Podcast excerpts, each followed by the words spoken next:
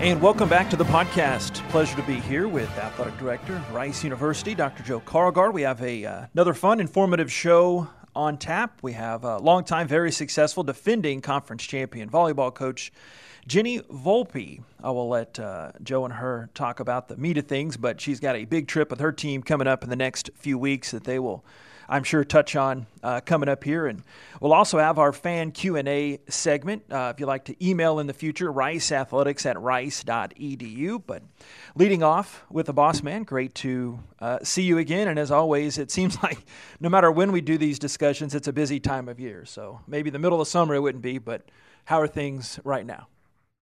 Yeah, I mean we're we're wrapping up the uh, the end of the fiscal year, and so there's you know there's always some busyness in June. Uh, and then we get to July, and I think for most ADs across the country, July is more of a downtime.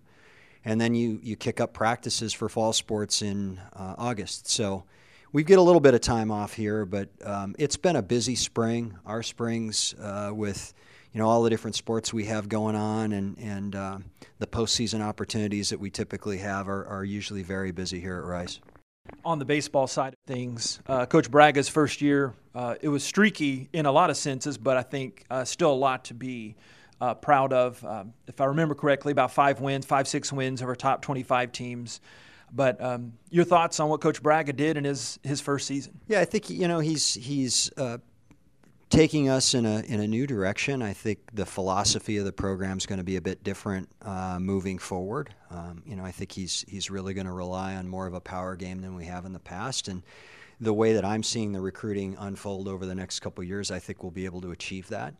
Um, but with that new philosophy, you're bound to see some inconsistency as we saw this year, and uh, we also had thin margins for error. You know, losing a couple of uh, key members of our pitching staff throughout the year, I think, uh, put a little bit more stress on our bullpen than we otherwise would have liked. And, uh, you know, we had some injuries in the field as well that uh, meant that we had to shift guys around, even in the Conference USA tournament, you know, uh, when, when Brant went down and, and we had to play Bradley at first. So, uh, I'm, I'm happy with the direction of the program. I know it's given the high, high bar that's been set uh, over the past quarter century uh, in Rice baseball. I know it's not a season that probably anybody is thrilled with, but um, given it's Coach Bragga's first year and, and knowing uh, the changes that he's trying to make, I'm, I'm extremely pleased, pleased with the direction that we're headed. And sticking on that baseball front, I know something you'll be busy with here uh, in a few weeks is going back up to Omaha and, and being on the NCAA selection committee. And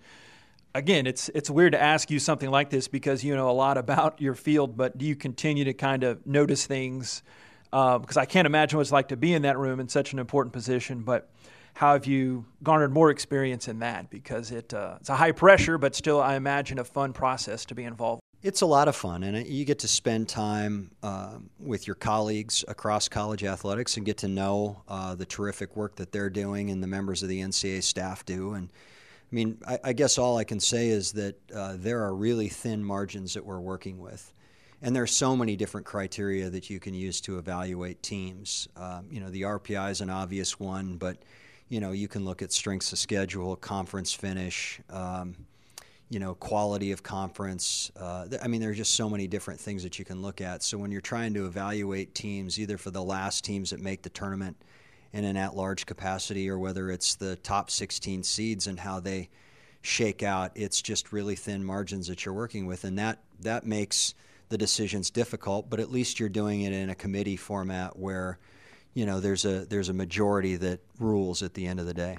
Looking at other news outside of baseball, but a lot to be proud of uh, this year in the athletic scope, and uh, specifically in the spring. I know uh, I saw one note that um, we're the highest ranked CUSA school as of this taping in the Directors Cup, and just there are some great individual accomplishments with tennis, but still some other uh, good team accomplishments. I know track had a, a pretty good uh, finish, and golf had a, a, good individual report. So, how, how do you gauge things on that level? I think we had a good spring. I think we can be even better in the future. Um, you know, we had some individual accomplishments that you hope uh, turn into great team finishes in golf and track and field. Uh, while it's great to advance individuals to NCAA competition, you always want to be able to advance as a team. And I think we're building toward that in golf. And, uh, you know, they've got a young team with everybody back. um, and an individual conference champion. And then, you know, women's track, uh, very similar. We've got most of our team back, and we had a couple uh, athletes uh, win. Uh, individual championships at the at the conference meet and, and move on to the NCAAs and Michelle Fokum and Charlie Card Childers. So we're excited about that. Uh, tennis, women's tennis had a, a, a, great conference championship win here at home, uh, sixth out of the last seven years that we've been able to win. Um, and on the men's side, I feel like you know we're building. Uh, again, Sumit played really well, and we had some uh, great individual accomplishments. But I feel like the men's tennis program is is headed in the right direction. And I think we won three conference titles this year. I think there's a there's a point in the near future in the next year or two where that number could easily be seven or eight. On the football side of things, but still covering the whole athletic landscape and kind of segueing into facilities. Uh, it's borderline blown away. I don't get blown away by too much anymore being around this uh, for some length, but the uh, Robert L. Waltrip Indoor Training Center was announced in early May. So if you don't mind discussing just not only the I guess, specs of the project, but what it means to the student athletes, but also the community surrounding area and the campus. Well, I mean, this started as a um, as Coach Bloomgren and I trying to find a solution to weather issues that we faced last fall in football that we think we're going to continue to face. Maybe not to the degree that we did last fall. We were. Uh, basically weathered out of 25 to 30 practices last year. We had to put our teams on buses, take them down to uh, the Texans training facility, we lose 45 minutes of practice time. We have to be hyper efficient with how we run football practice because of class conflicts and the fact that you need, you know, you need your 100 guys there for a practice. It's it's unlike, a, you know, working out the half milers on a on a track team. So, um, so we start talking about ways that we could maybe. Um, uh, solve that problem on campus. We came up with this idea of trying to to do an indoor facility, a, a practice bubble here on campus. Uh, and from there, then it started to be become a discussion about how it could benefit all of our varsity sports. Our soccer program, in particular, is a field sport, but then all our other sports from a conditioning standpoint and a training standpoint. And then how could we scale that to the rest of campus so that it would really benefit all of our student body, uh, club sports, rec sports, and intramurals, as well as large campus events. Commencement had rain issues this year you know, we think that uh, that we're going to be able to hold commencement in extreme weather cases in this facility. So I think it's it's really going to have great benefit uh, for the entire campus, and we're extremely uh, grateful to Mr. Waltrip for his uh, for his lead gift in making this happen. Heading into the summer months also means the end of the fiscal year on most calendars, but with uh, one month left. Um, big time, I imagine. we've talked about in countless other interviews how this time of year, while people feel that there's not much going on, it's still vital for Shu and and his men and women under him that, that do all the great fundraising that uh, it's kind of uh, peak season for them. Yeah, every year we set a goal for the Owl Club. We base our budget out off that goal, and then we try to, you know, we try to raise the money to hit the goal uh, and, you know, potentially exceed it. We've got one month left in our fiscal year. It's really important for people to renew uh, and if they can, um, extend their Owl Club gifts. You know, try and give a little bit more. Try and give, uh, you know, uh, try and pledge out um, over the the course of multiple years, so that we can count on your gift in future years as well. Uh, you know, and that, that repeated process of raising money every year establishes credibility. It establishes credibility in college athletics with conferences and, and other programs. It establishes credibility uh, with the university if we can continue to hit at high levels in the OWL Club. So uh, it's a really important month for that group um, you know, to, to hit their goal. And finally, I know we're up against it with our, our last question in this segment, but uh, I wanted to get an overall strategic plan update. But along with that, I know a big part of that is retaining elite level coaches. You did that with uh, Coach Langley. Um, one, kind of discuss your glee with that because I know you're really happy, and we talked about in past interviews that, that bond that you two have, but just how that figures into the future of other things that tie into that, but still women's basketball, obviously. She's an elite coach. Uh, we've known for some time that uh, you know that that uh, other programs would attempt to hire her away from us. Uh, I think we've you know we've weathered that storm and we're able to sign her to a to a new five-year contract. We're really excited about that. We think she's got uh, even even more to do here. You know, after an undefeated conference season, after 28 and four that there's still more progress to be made. And she believes that, and I think is emboldened by the challenge and excited to be here at Rice. And you know, I think for us, it's uh, it's really about providing our student athletes with the best possible experience that, that we can give them. And when you've got a coach who's as good as Coach Langley, to have continuity for them uh, is really big. So I think these student athletes, I think I, I said this earlier, you know, they're, learning lessons now uh, that some of some of which they realize it, you know, as soon as they learn it or they, they take it for face value. But you know, others it'll be 10, 20, 30 years down the road when they'll finally say, wow, you know, I was really changed or I learned how to do this from spending four years with Coach Langley. So being able to keep her around our student athletes is really key. And I think it's a, it's a great blueprint for our other programs as well as, as you know, how we can build success.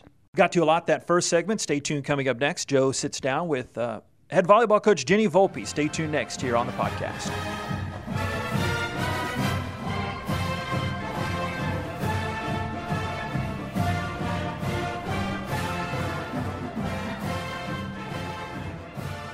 We're back on the podcast with the head coach of the defending conference champion Rice women's volleyball team, Genny Volpe. Jenny, uh, really good to have you on the podcast this month. And so I, have been through six seasons with volleyball.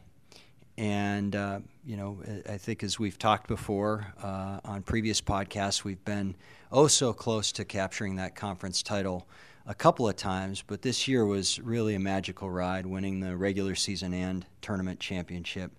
When you think back on it, what was the key difference or differences this year uh, between uh, you know what you accomplished and, and maybe what was missing in previous years? Well, I think first of all, uh, the team worked extremely hard over the summer. They stayed the entire summer both sessions. And so they spent a lot of time together. They worked very hard. They did a lot of open gyms together and built a lot of strong relationships with each other over the summer um, that had really started in the spring prior to that. Um, also, we worked a lot on our off court game, you know, our relationships with each other, um, teammates really learning how each other, you know, ticks and works and what motivates them, and just really spending more quality time together off the court to, to learn how they operate. And I think that really made a big difference. And then another thing too is just honestly, we once we settled in on a starting lineup, we stayed relatively healthy. So that always helps when you stay healthy and um, you're able to, you know, build a rhythm and a consistency. And so a lot of those players were on the court together consistently. Um, we didn't have a lot of change in what we were doing.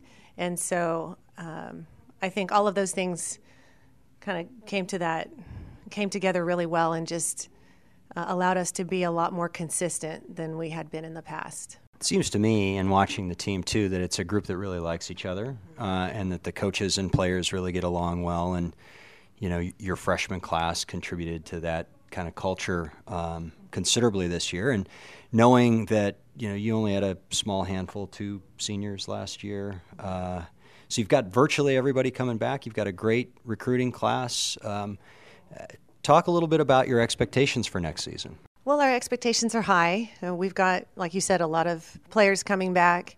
There's a lot of experience, and and then we also have quite a few newcomers as well. You know, four freshmen and a grad transfer. So um, I think that our team has really established a strong culture. Um, leadership is strong, and we also have a lot of balance, uh, balance in talent and balance in responsibilities.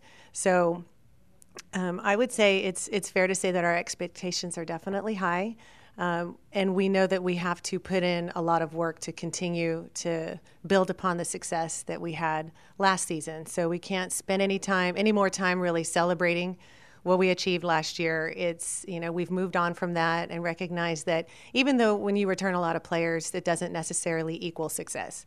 So, um, newcomers definitely make a difference. Uh, chemistry will need to be strong. And um, so, recognizing what worked for us last year and continuing those things, but also being honest and recognizing it is a different group, it is a different dynamic, and um, just continuing to learn from each other like we did last year um, with this new group of people.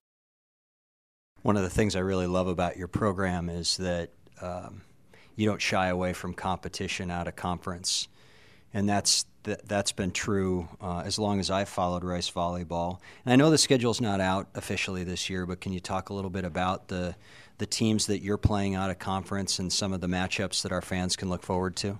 Yes, uh, we are definitely playing a strong schedule again, and some tough matches on the road, but also some really exciting matches at home. So we're going to open at Ole Miss in their tournament, and we play um, a team that is probably looking for a little revenge um, on us. They came here uh, in our tournament, and so we're going to go return there. They return a lot of players from last year's team. They were pretty young, so that's going to be a really strong match. And then we play Central Florida who I believe their RPI ended up in the top 10. So, very strong team there. And we also go to Texas State, who um, we played a couple of times, and um, we played them in the NCAA tournament, and we play them at their place. So, uh, they return quite a bit of players as well. Very strong team. So, we're, we're excited about our, our first three matches right away. Um, are difficult, and then we get to host um, Texas, and TCU. So in the same week. So that'll be a big a big week for us. We also have the uh, the conference tournament here uh, again this year. I know we were at Marshall last year. It's not the easiest place in Conference USA to get to. What does it mean for you and your program to host the conference tournament, particularly in light of the fact that we won it last year?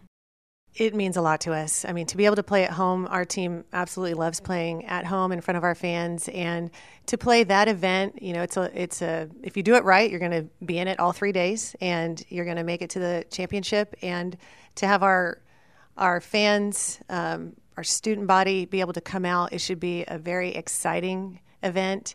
And uh, with so many seniors on our team, I think it's going to be very special. You know, we'll have six seniors on the team that will uh, get to play their final conference championship at Rice in Tudor Fieldhouse. So uh, it definitely means a lot to us, and we're hoping that it will prove to also be an advantage. So the NCAA allows uh, programs to take a foreign tour every couple of years, and you guys have been working on this for the last few years, and finally, here in the next couple of weeks, you get to go to Italy. Uh, so can you, you talk a little bit about that trip? What's what's it going to involve, uh, both on the competition side and on the cultural side? Sure. Uh, we are departing early June, so we're we're training right now for that. We have a ten day training segment. And then we are going to compete in four competitions over the 10 days that we are there. So it is quite a bit of volleyball. We'll get one practice in and then four competitions. Uh, we're going to compete against the Italian junior national team, the Italian national B team, and two club teams.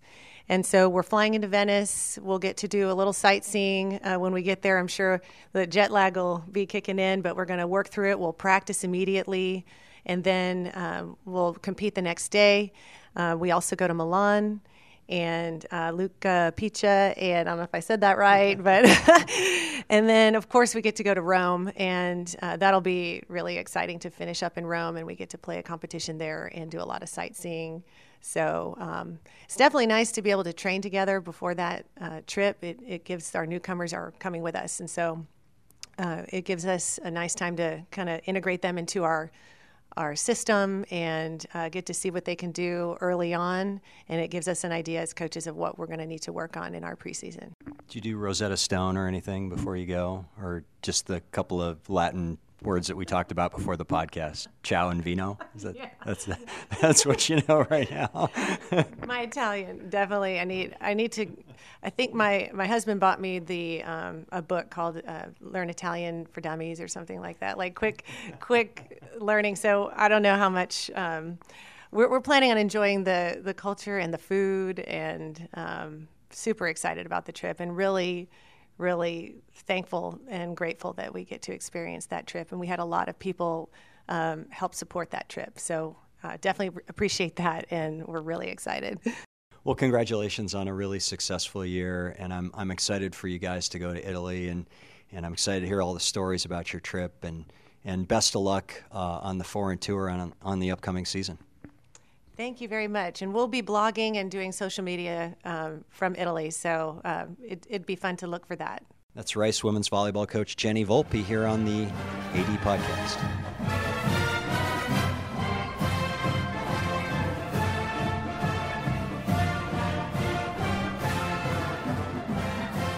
We're back. Very fun portion of the podcast. The whole thing is fun, but uh, it's where we get a chance to hear from you, and uh, Joe will answer. I can attest. He will answer any question that you shoot his way. Uh, Rice Athletics at rice.edu is the email. Our fan Q and A segment. This covers uh, most everything that uh, we haven't talked about yet, in some overlap. But uh, first question, Joe: What do you find different in your new strategic plan? Versus what you presented as your pillars of success when you first arrived at Rice, and how will that change uh, your priorities as a program? When I got here in 2013, I spent maybe six months putting together uh, the new vision for Rice Athletics, which included four pillars and and then some associated goals and strategies. And it was really a, a plan that I built. Um, I don't want to say in a vacuum, but I, I built largely by myself uh, and tested some of those concepts with uh, with trustees and donors and and coaches. Um, but I wrote it uh, in isolation, and I think the strategic plan that we did this past year, and really we spent about 12 months, so twice as much time building. This was built. Uh, as a senior staff, uh, was led by Tanner Gardner and his experience um, doing plans of this type when he worked for the Boston Consulting Group. And in fact, we got a little bit of help from BCG uh, in writing our strategic plan. And then we went out uh, as uh, as well as we could to our fans, donors, parents, coaches, student athletes. We got interviews from uh, more than 70 people face to face. And we, I think, got survey responses from more than 1,200 people. So I really feel like we incorporated more of the Rice fan or Rice constituent feedback into this plan.